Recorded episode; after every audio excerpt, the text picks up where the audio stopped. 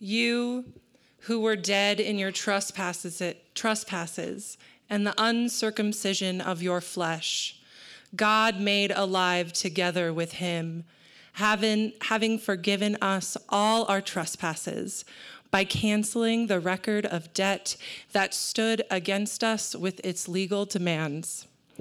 This he set aside, nailing it to the cross.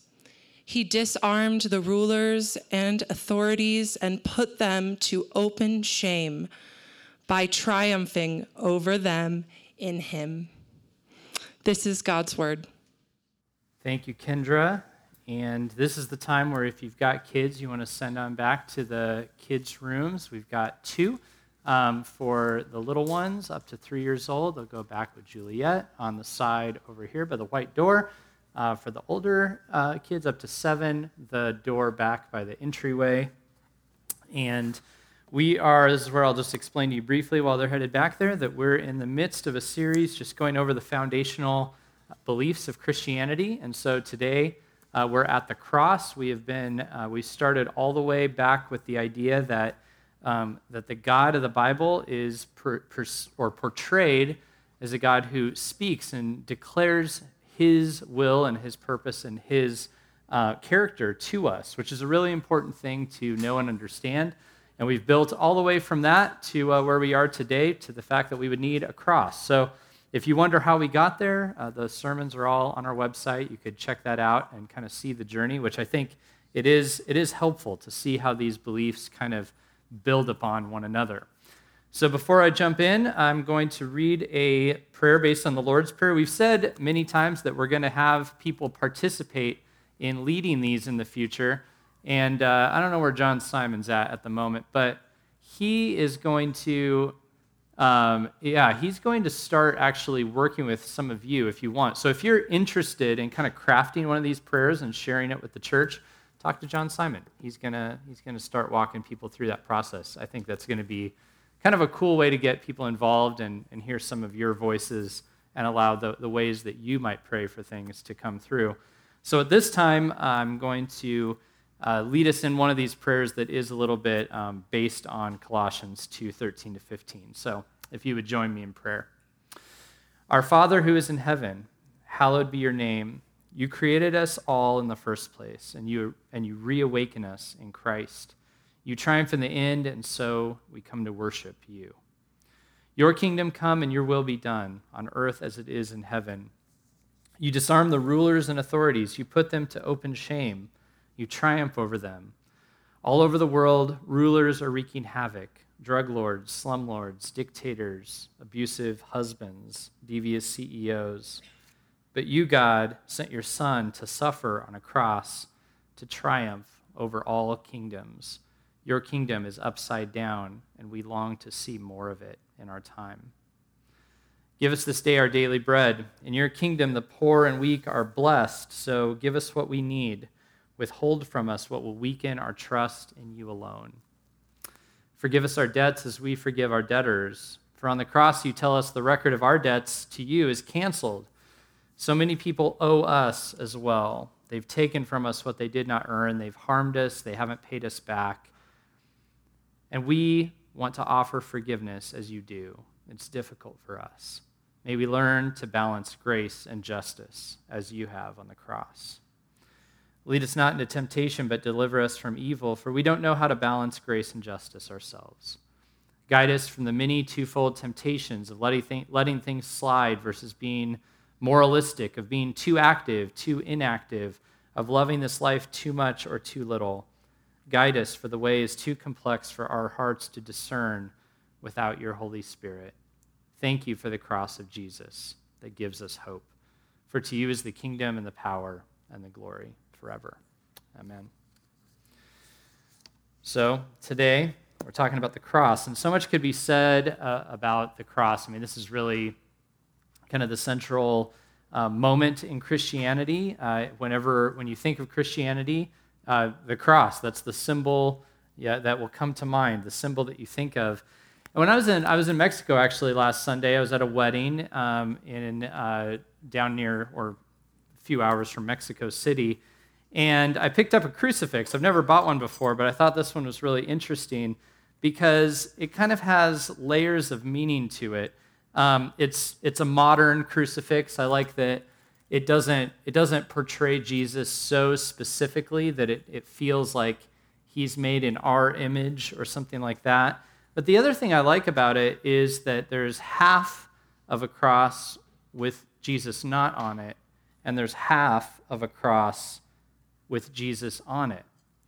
And there's, there's some ideas I want to unpack from that later in the sermon, but I think this artistic crucifix even draws out just a couple of layers of what the, the crucifixion might mean and what it, what it doesn't mean, but only a fraction of what the Bible teaches us about the cross. The Bible points to it as early as Genesis 3:15 when a serpent is going to strike the son of a woman and then in Genesis 3:21 the first innocent sacrifice is made an animal dies so that clothing can be made for Adam and Eve. And there's these early hints that something has to die for people who are guilty to be covered. And these are very early in the scripture. And it doesn't start there. It continues. I would venture to say every single book in the Bible, uh, in, in them you'll find allusions, signposts, and foretellings that are pointing forward to something that's coming, to someone who will suffer, to the need for a suffering Savior, to the need for a death to cover over guilt and things such as that, which we see all coming together in the cross. So today won't be exhaustive. There's just so much to say. Um, and I can only really crack the door open. So the best thing I, I can think to do is just to follow this short scripture from Paul in Colossians and show you these four things he's saying because they're pretty, they're pretty good. The four things are this on the cross, our trespasses were forgiven.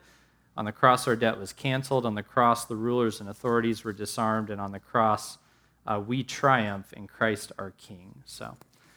Here's the first On the cross, our trespasses were forgiven. Paul said this You who were dead in your trespasses and the uncircumcision of your flesh, God made alive together with him, having forgiven all our trespasses. Now, there's some concepts in there that I assume need a little unpacking. They're not the simplest things to grasp, right? Um, you were dead. What, what is that about? Um, have any of you ever been dead before? Um, not me. I don't think so, anyway. But what Paul, what Paul means here is he's saying that you are moving toward death, that something in you spiritually, that there is an inner death that's leading toward ultimate spiritual and physical death. And we do know that we're all dying. That's clear, that's obvious, right? And this is in the scriptures connected to this idea that we're moving away from God. There's a curse. We're moving away from the goodness of creation in which there was life and there was no death or decay. And this death we're moving toward is because of a disconnection from God, who's the one who gives us life, from our Creator. So we are living out of a reality of being separated from the source of our life and are therefore moving toward death. And God's work in our lives is to reconnect us, to bring life back to us, which is where the term born again comes from. That there would be a time when life would re emerge within you, within you spiritually. The second uh, idea in there is uncircumcision. Um, out of context, it feels like a very strange thing to bring up, right? Why are we talking about that? Um, why does anybody talk about that? But here in the Jewish faith, which Paul was referring back to, he's bringing the Jewish faith to a group of people in a city called Colossae, which is part of the Roman Empire. And he was saying, look, in the Jewish faith, the people had a sign, they had a mark upon themselves that showed that they were uniquely part of God's people in really one of the most intimate possible ways. That they were marked and they were shown to be God's people. And he was saying, you don't have that to these Colossians. And he's saying, You um, had this spiritual death within you, and you didn't have this mark or this sign of being one of God's people like Jewish people had. And he's saying to them, You didn't have that, but now you have something greater. You have something greater than circumcision. And there's a deeper reality behind circumcision that God was getting at, and it all boils down to what happened on the cross. Because on the cross, Jesus died as a sinless substitute for sinful people. Jesus died an innocent man, his body was buried, but because he was entirely pleasing to God, God raised him up from the dead, entirely alive, spiritually, physically, perfectly, and eternally. And if you believe this, and you can receive the cross as a point of hope for you, you have a deeper identifier than circumcision ever could have been. You have a deep identifier that you are part of the people of God. You are one of the people that sees the beauty of what happened on the cross. Except that's a strange thing to say. And, and I'll explain that. Why, why a cross? Why a cross? Well, the cross were where trespasses were punished in Jesus' time. Um, and one of the most profound symbols of that of all time. A trespass is when you cross the line or when a boundary is crossed, okay? And we all believe in these things. And I guarantee you, go, go out into the streets, go out and find me a person that doesn't believe in trespassing. You will not find one. Um, it can be a, feel like a, a biblical word or something like that, but the idea that there are boundaries that shouldn't be crossed, there are lines you shouldn't cross, there are things you shouldn't do, things you shouldn't say. Everyone agrees in every segment of society. In a more traditional segment of society, um, you could find things like if you're lazy, um, that's not right. You shouldn't be, and you don't deserve to get certain things if you're lazy. Or if you're disrespectful, or if you break norms or traditional practices, you shouldn't do those things. And there are certain consequences for, for breaking those boundary lines. Um, in a more what you could call liberal segment of society, it would be things like restricting freedom or failing to produce equity or violating one's personal preferences. Those are lines that should not be crossed. We should be respected. We should be left alone. We should not be, you know, have someone else's will layered over onto ours. Whatever the case, all throughout society, we know that there are these boundaries, and if you cross them, you deserve something. Typically, some form of punishment. And the punishment may, may be in the form of like a capital punishment, like a limb for limb, eye for eye sort of thing, or like you steal money, money gets taken back from you, or something, you know, something that evens the scales. Or the punishment could be something like public shaming or loss, right? We see that in our day today. If we don't have another avenue for, for bringing about justice, you know, you expose the, the person, let everyone see what they've done, and hopefully they'll, they'll suffer great loss for this. That's a punishment for a trespass. See? And throughout our society, in all nooks and crannies of our society, we believe in that. We see that something needs to be done. And the cross was a horrific and incredible combination of punishment for trespasses. And here's why that the Romans designed it to punish crossing the line with the, with the empire, especially.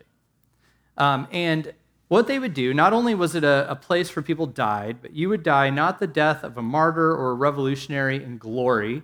You wouldn't die in battle or something like that you would die a slow death of asphyxiation while experiencing utter public shame, hanging weak and naked at the city gate for all to see. And so, if you were, if you were to imagine this here in Tucson, it'd be like as you start to drive, you know, you come off of the 10 and you're going toward the university, right? And you, you start to get down to where it's kind of nice and you're looking around, but all of a sudden, you see right next to the street, like five crosses with naked human beings, like gasping for breath, and over them would be what they had done that caused them to deserve to be there. Right? I mean, that can you would you look at that person and go, that's inspiring? Probably not. You would go, oh my gosh, I would never want to, I would never want to hang on a cross. Because not only are you dying, you're dying ashamed. You're dying with everyone looking at you, mocking you, or looking at you going, ah, I don't want to see that. That's the horrible genius of the punishment of the cross was that it ultimately went after your trespass because it gave you no glory in your death. nothing but shame and, humili- and humiliation.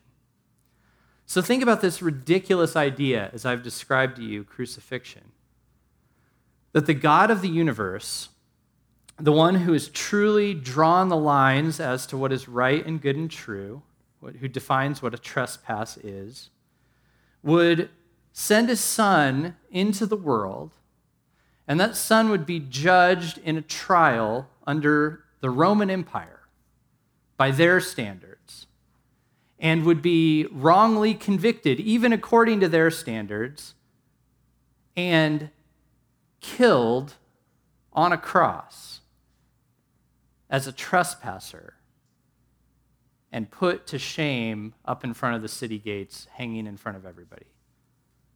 God would engage in this. Why? Why in the world would God do that? There's only one good reason, and it's the Bible's reason. It's the reason Paul gives here. The only reason God, who made the rules, would do something like that was if he was doing it for someone who deserved it because it wouldn't be him. He would be doing it for someone else. That leads to my second idea here that on the cross, our debt was canceled. Now, to say that we deserve to die for our trespasses um, is to say that we have a debt that needs to be paid, each and every one of us. And to accept the work of Jesus, we are required to admit that we cannot afford to pay the debt ourselves. Paul wrote this God made, uh, made us alive together with him, having forgiven all of our trespasses by canceling the record of debt that stood against us with its legal demands. This he set aside, nailing it to the cross. Now, this can be hard to swallow, hard to accept. The idea um, for some of us that we owe anything to God is hard to accept.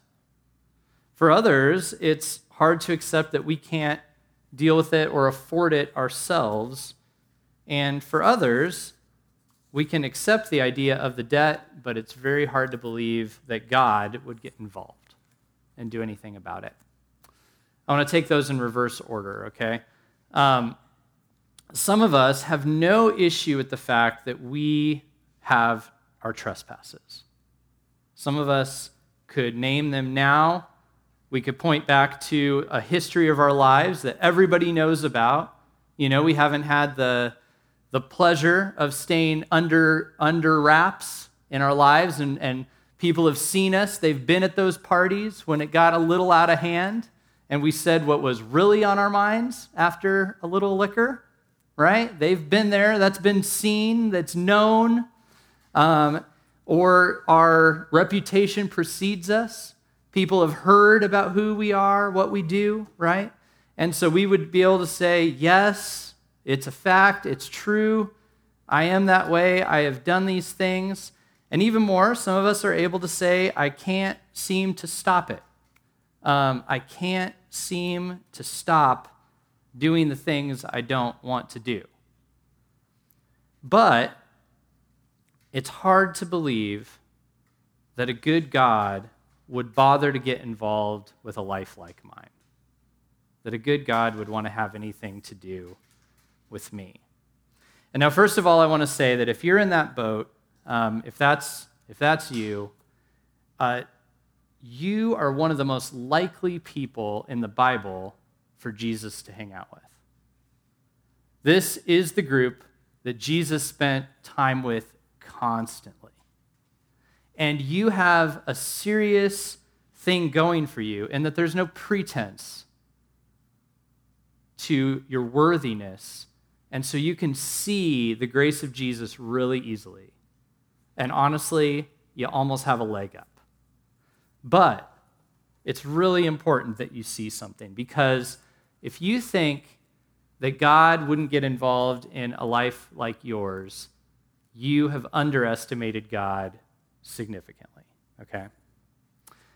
This God that we're talking about here is the creator of the universe, okay? This God created planets, stars, galaxies, they all work in perfect order. And he created the earth and everything in it. He created the narwhal, right?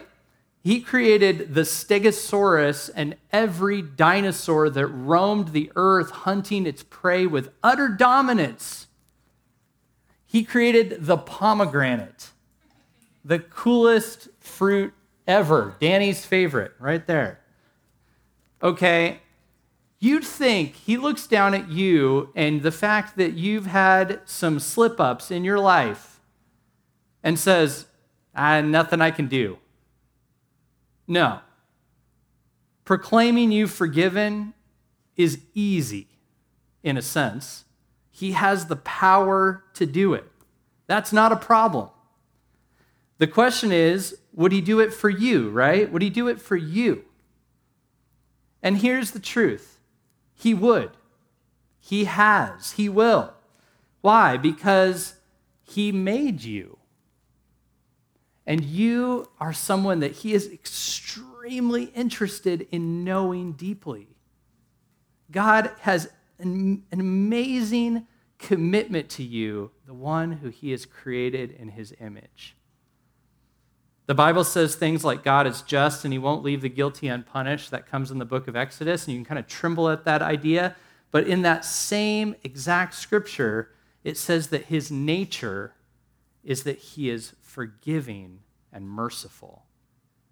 His nature bends toward wanting to bring you close, even if you have been full of darkness your entire life.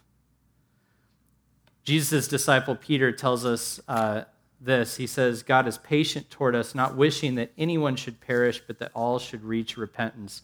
Now, Peter said this because he knew what it was like to not only fail Jesus, but to fail Jesus miserably in front of everybody.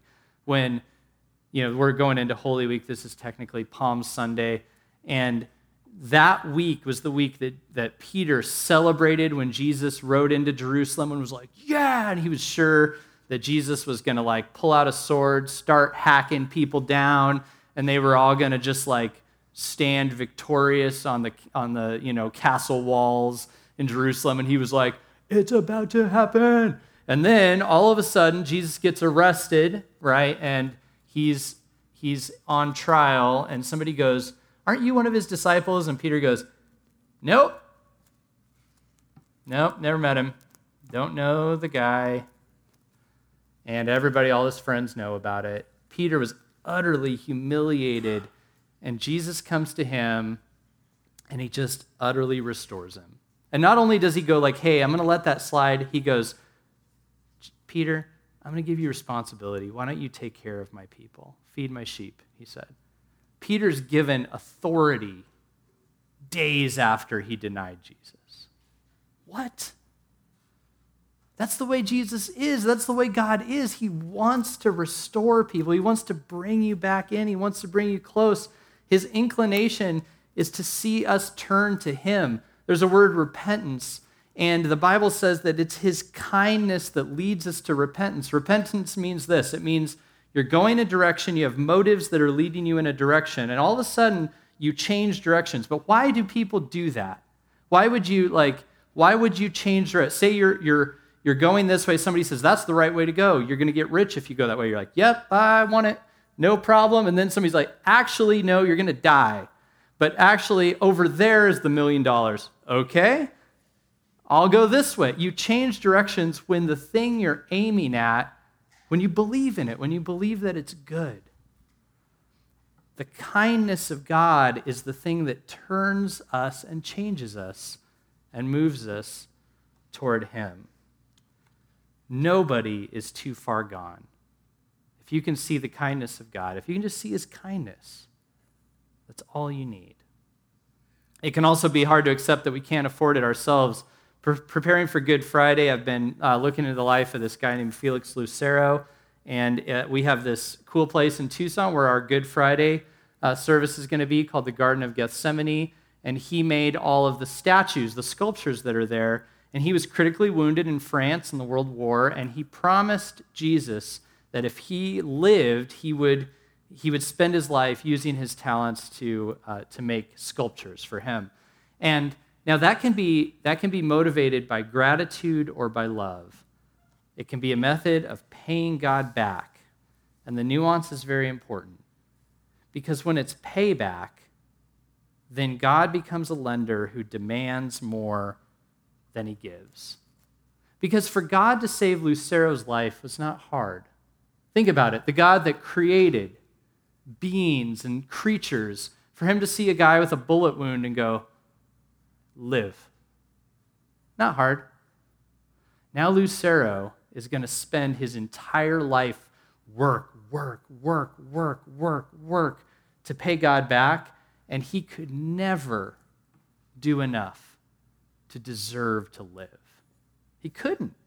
He would spend eternity, all his life and resources, trying to pay back a debt that he can't pay back.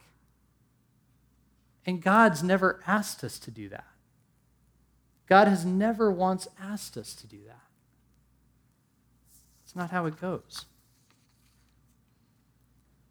I think Lucero really wanted to please Jesus. I don't think God was like mad about that. But I'm just saying you can't pay God back.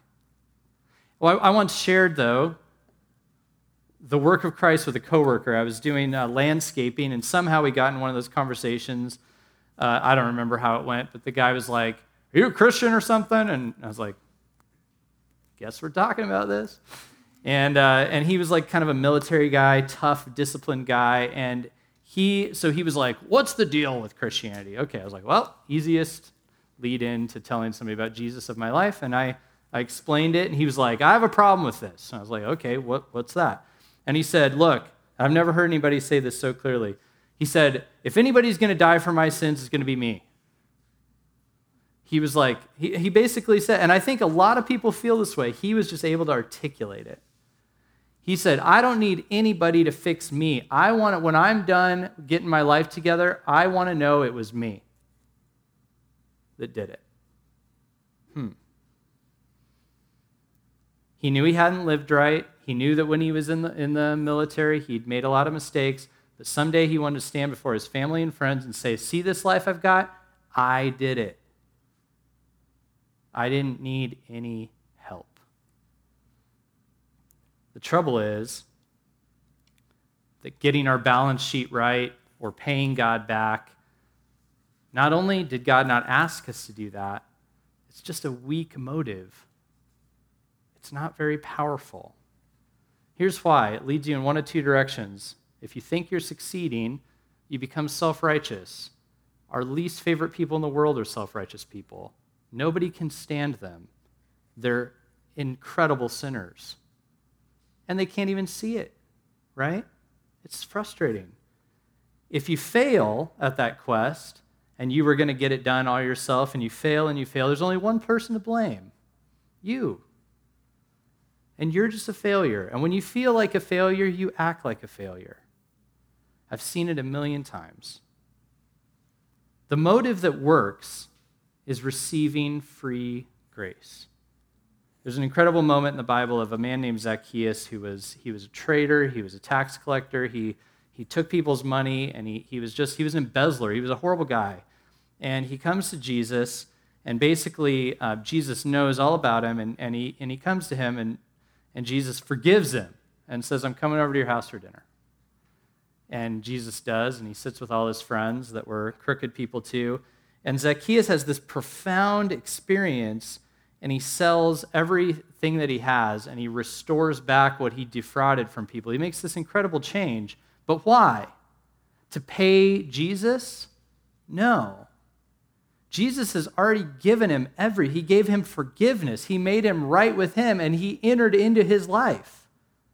Now Zacchaeus is changed. He's not paying Jesus, he's just changed. Now, probably the toughest of these viewpoints to overcome, though, is the person who thinks they're better than others. And this is the, one of the biggest problems with religious people. When, when we look at others and say, the reason God likes me is because I'm better than those people over there, then you might be in trouble. For those whose transgressions seem small, the cross will seem very small. Jesus has told us about this in detail. Luke 7. One day a Pharisee asked Jesus to eat with him, and he went to the Pharisee's house and reclined at table. And behold, a woman of the city, this means a prostitute, who was a sinner, when she learned he was reclining at the table in the Pharisee's house, brought a very expensive alabaster flask of ointment. And standing behind him at his feet, weeping, she began to wet his feet with her tears, wiping them with the hairs of her head, kissing his feet and anointing him with ointment. Now, when the Pharisees who'd invited him saw this, he said to himself, If this man were a prophet, he would have known what sort of woman she is who's touching him, for she is a sinner. And Jesus answering said to him, Simon, I have something to say to you. When Jesus says this, by the way, it's going to get gnarly. And he said, Say it, teacher. A certain moneylender had two debtors, Jesus said. One owed 500 denarii, the other 50. When they could not pay, he canceled the debt of both. Now, which one will love him more? And Simon answered, The one, I suppose, for whom he canceled the, large, the larger debt. And Jesus said to him, You've judged rightly. Then turning toward the woman, he said to Simon, Do you see this woman? I entered your house. You gave me no water for my feet but she has wet my feet with her tears and wiped them with her hair. You gave me no kiss.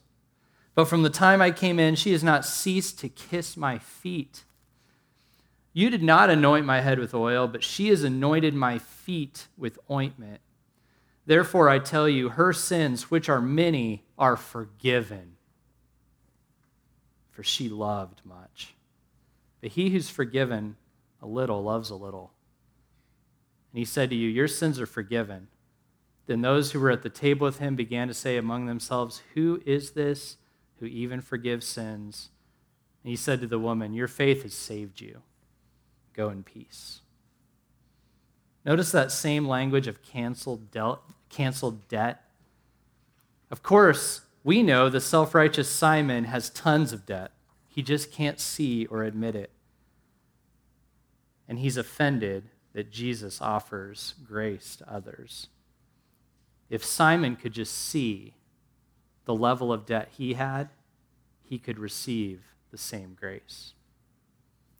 We can embrace debt and we need to, but we also need to know the nature of the one who holds our, our debt, the one who we owe. The one who we owe is kind and forgiving, not a typical debt holder. For me, I have this unique experience of having grown up in the trailer parks. So, my family, when we moved to Arizona, we were in kind of a failed state. We'd lost everything, we'd mismanaged our money, we'd made some mistakes, and we ended up living in a trailer park. And at one point, um, we, were at, we wanted a microwave, and we couldn't afford one. And so we went to one of these rental center places. And if you don't know, I'm going to tell you right now that your $100 microwave at Rent a Center will cost you approximately 600 bucks. Um, that's how they get you. And your trailer that costs $1,000 at the trailer park that they own, that they are not going to tell you you can't tow anywhere and you can't do anything with it and it's going down and plummeting in value. They'll sell it to you for a 1000 but they know that for you to move it off their land will cost you 5000 and they're banking that you don't have enough to do that nor would you think it worth it they're going to charge you rent they will not be maintaining your trailer and when you give up on it finally, you will give them the title back and they will sell it again to somebody else. This is the nature of the slumlord landlord and of the payday loan and rent a center owner. Okay? That's what you will get. I know how this kind of stuff goes. My family was there. So then, when you meet someone like our old landlord Carson, you see a different picture. Someone who says to you, I will help you move the trailer to my property. I will charge you low, low rent for the rest of your lives. My parents were moved onto the property of a man who charged them $125 a month until they moved something like 12 years later. And you look at somebody like that and you go, this is a different type of man. This is not like that. It's important to know the nature of your debt holder. And in the cross, what we have is we have the one who created the rules. Not only does he come in and make it easier to pay your way back to God, he gets on the cross and pays everything unto death that we owe for every mistake that we've made, leaving you with how much to pay yourselves? Zero. That shows you the nature of our debt holder. Which is why we can say that on the cross the rulers and authorities were disarmed, because the power that's held over us by all others than the true God and Jesus Christ, both spiritually and politically, is that of a debtor relationship. It's the power of coercion, it's the power of you owe me, it's the power of I give you this, you owe me this back. All other rulers and authorities are like this, but not God. I'm not, I'm not saying we aren't to submit to the rulers and authorities. This, the Bible clearly teaches us that we should, but we need to understand that they are nothing like God. Not only are they not as powerful, they are not as good. Okay? The life of our city, for example, is only temporal and temporary. We'd be a fool to think that Tucson is our eternal city. The water table is dropping, people. It's not going to last. We'd be foolish to think that the United States of America is our eternal home. It's beautiful, it's good, we should seek its prosperity, but history tells us there's no guarantee. In fact, chances are it's not going to last. Why do I say this? Because the scripture we read was to a church in a city called Colossae, part of the Roman Empire. Look up pictures of it. This was the most powerful empire in the world. It is a tourist attraction of like partial pillars and blocks. It is done. There is no power or authority coming from there anymore. Why would we be different than the Roman Empire? But for some reason, it's far more easy for us to trust in politicians and power structures than it is in Jesus because they seem so confident. They bear the sword, they destroy their enemies, and they, they seem to get things done. And so we're always constantly hoping in them, placing our eyes on them. But listen to this there is a kingdom that was brought to bear by a man who subjected himself to the authorities, was mistried, and hung on a cross. And I want you to consider how is it doing? I was in Phoenix, and every few blocks, there are buildings full of people coming in and worshiping Jesus. Here in Tucson, hundreds of churches of people worshiping Jesus. It's never ceased, it's not slowing down. It's gotten smaller in Europe and America. It is growing like wildfire in South America and Asia. People are coming to Jesus and saying, We worship you, we need you, all over the world. It's amazing. And how did Jesus do it? How did he win the victory? How did he deal with his enemies? In their attempt to destroy and shame him, he exposed their shame. Today, we look at the cross that they crucified him on and we don't go, man, that's a symbol of Roman power. We look at it and say, that's a symbol of Jesus' power. How did he do that? Millions and millions of people gather. I, when I was in Mexico, I went to 8 a.m. Mass. 8 a.m. Mass. There are a number of masses in the morning in Mexico. In, in San Miguel de Allende, I kid you not, there were more churches than the Bible Belt. I don't know if they're everywhere. And 8 a.m. Mass was standing room only, all working class citizens in church. And they, guess what we all said together? I couldn't understand most of it. I tried, Ed and Grace, I tried. But Here's what I heard in Spanish I believe in God the Father Almighty. This is the Apostles' Creed we all said together there in that church. I believe in God the Father Almighty, creator of heaven and earth. I believe in Jesus Christ, his only Son, our Lord, who was conceived by the Holy Spirit, born of the Virgin Mary, suffered under Pontius Pilate, was crucified, died, and was buried, and descended to hell. On the third day, he rose from the dead. That's being proclaimed worldwide, across national lines, across class lines. It's incredible. The rulers, the spiritual and earthly rulers, want to want to rule over things with power and coercion, but the kingdom of God that came by someone dying on a cross has been growing across the world and has never ceased. We should pay attention to that. Okay? And also, we should pay attention because of my last point in the cross we triumph. We triumph. We triumph in Christ our King. Remember this, uh, this little crucifix I showed you? I really like how half of the cross has the body of Christ and half is empty. I think there's something really amazing to acknowledging both sides of the cross. The empty cross signals our victory, and Christ on the cross gives us our pattern for life.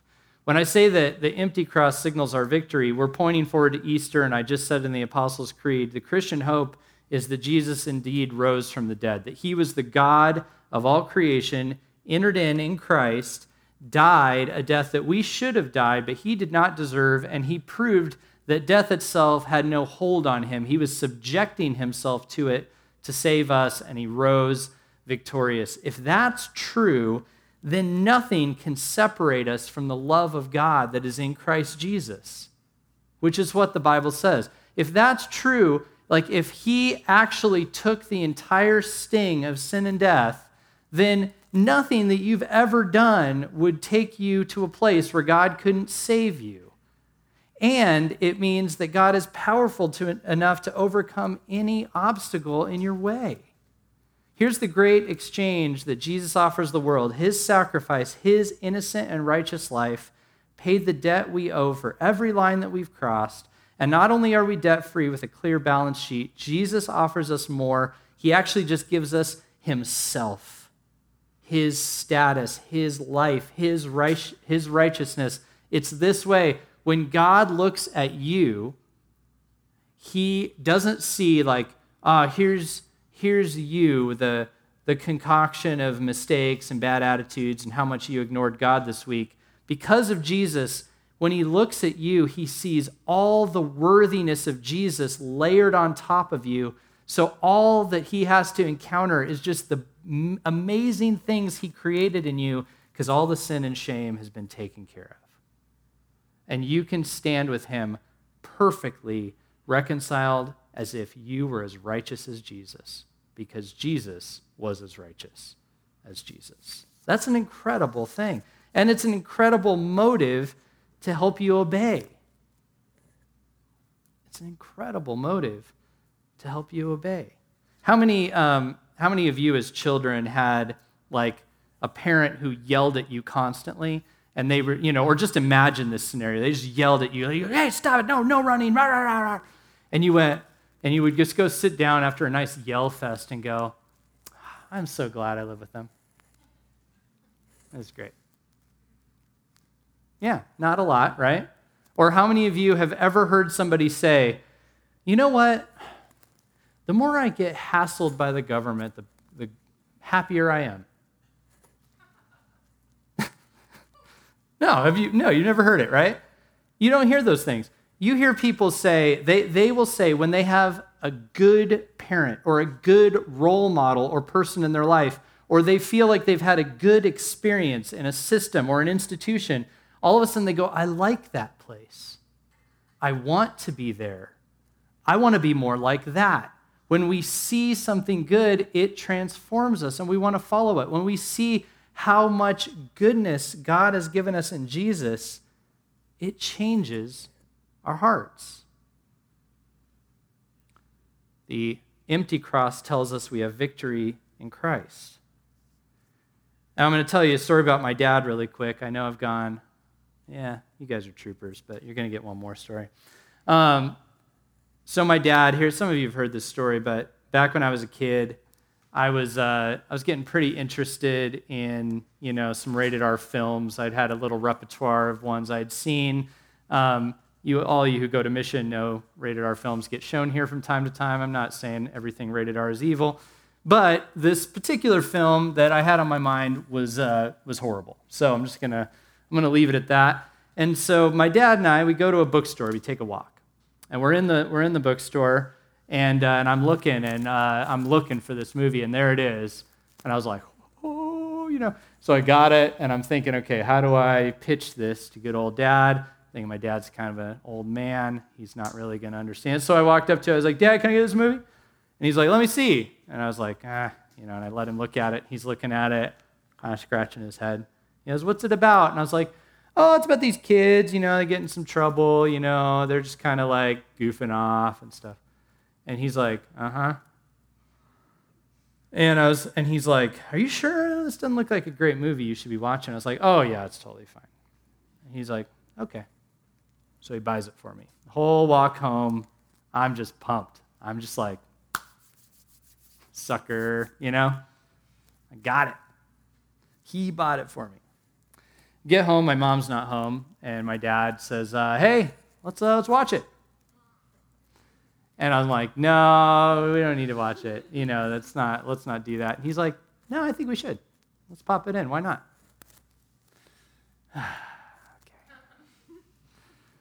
And thus commences the most uncomfortable two hours of my life.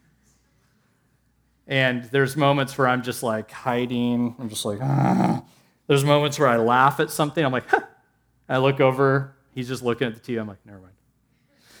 And it's just, ooh, just pain. I'm in pain. He didn't say a word. We get to the end of the movie and he goes, Well, you think we should take it back? And everything in me wanted this movie out of my house. I wanted it out. Because here's why. Number one, my dad was a good guy. This movie and my dad in the same room made no sense. It did not fit. It didn't work. It didn't fit his presence. And the other thing was, he'd exposed my shame. But he didn't yell at me. He didn't say one negative thing to me.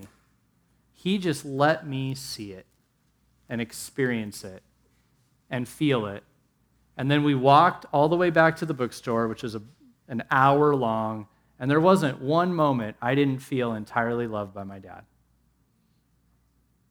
Not one. I didn't feel he was looking down on me.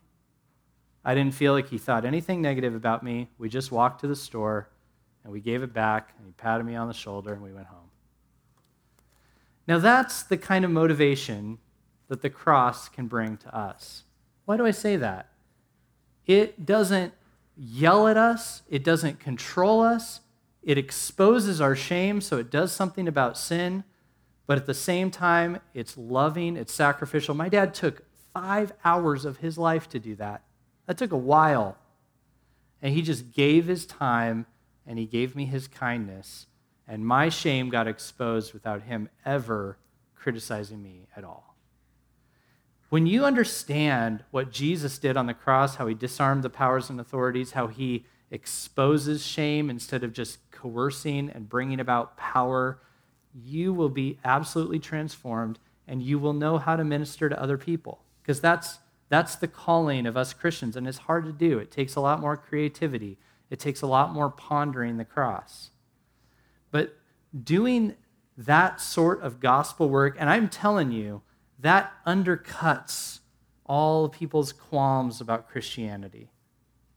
When they see you've loved me sacrificially, you've exposed my shame, but I'm 100% forgiven and safe. It's incredibly powerful. And that's what we have happening on the cross. The night that Jesus was betrayed, right before he went to the cross, he exhibited this for us in that he took the bread that was on the table. Now, this bread that was on the table was a reminder to them of when they were delivered from the Egyptians. They were there, um, the, it, all Israelite people were ready to celebrate. And Jesus took this bread that they, when they remembered that God had delivered them, and he said, I'm giving it a new meaning, essentially. So This is my body. But what, what happened to his body? Is my body broken for you. Then he took the wine from the table. Wine is what you celebrate with. It's what you bring out at the wedding. It's the it's party time. And he says, "Here's here's how I'm going to interpret this for you. This is my blood, blood of a new promise, blood of a new covenant that's poured out for the forgiveness of many. Do you know what that means? That means that every time you look back to the Old Testament and look at all the things that God said, Jesus is finishing it, fulfilling it and his body being broken for you. And when you look forward into the New Testament of all the hope and the promises and the day that Jesus returns and there's a wedding feast, that Jesus is the one who has accomplished that for you. And it all happened on the cross.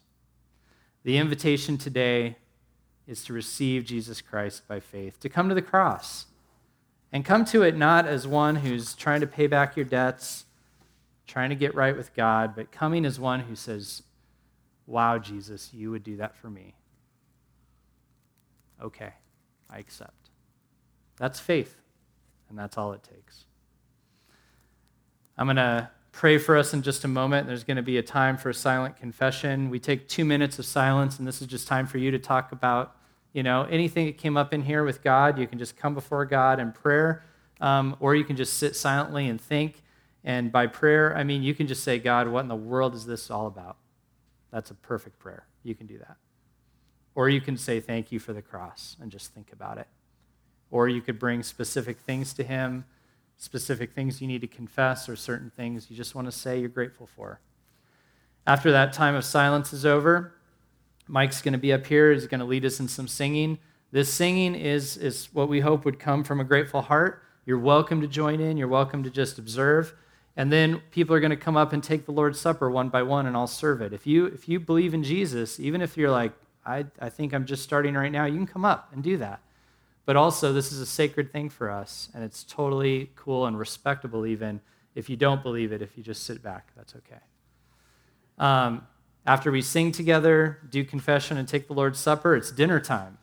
Um, because when Jesus sat with his disciples, um, they didn't just do a ritual, they spent time in each other's lives. And that's what we're trying to do here, too.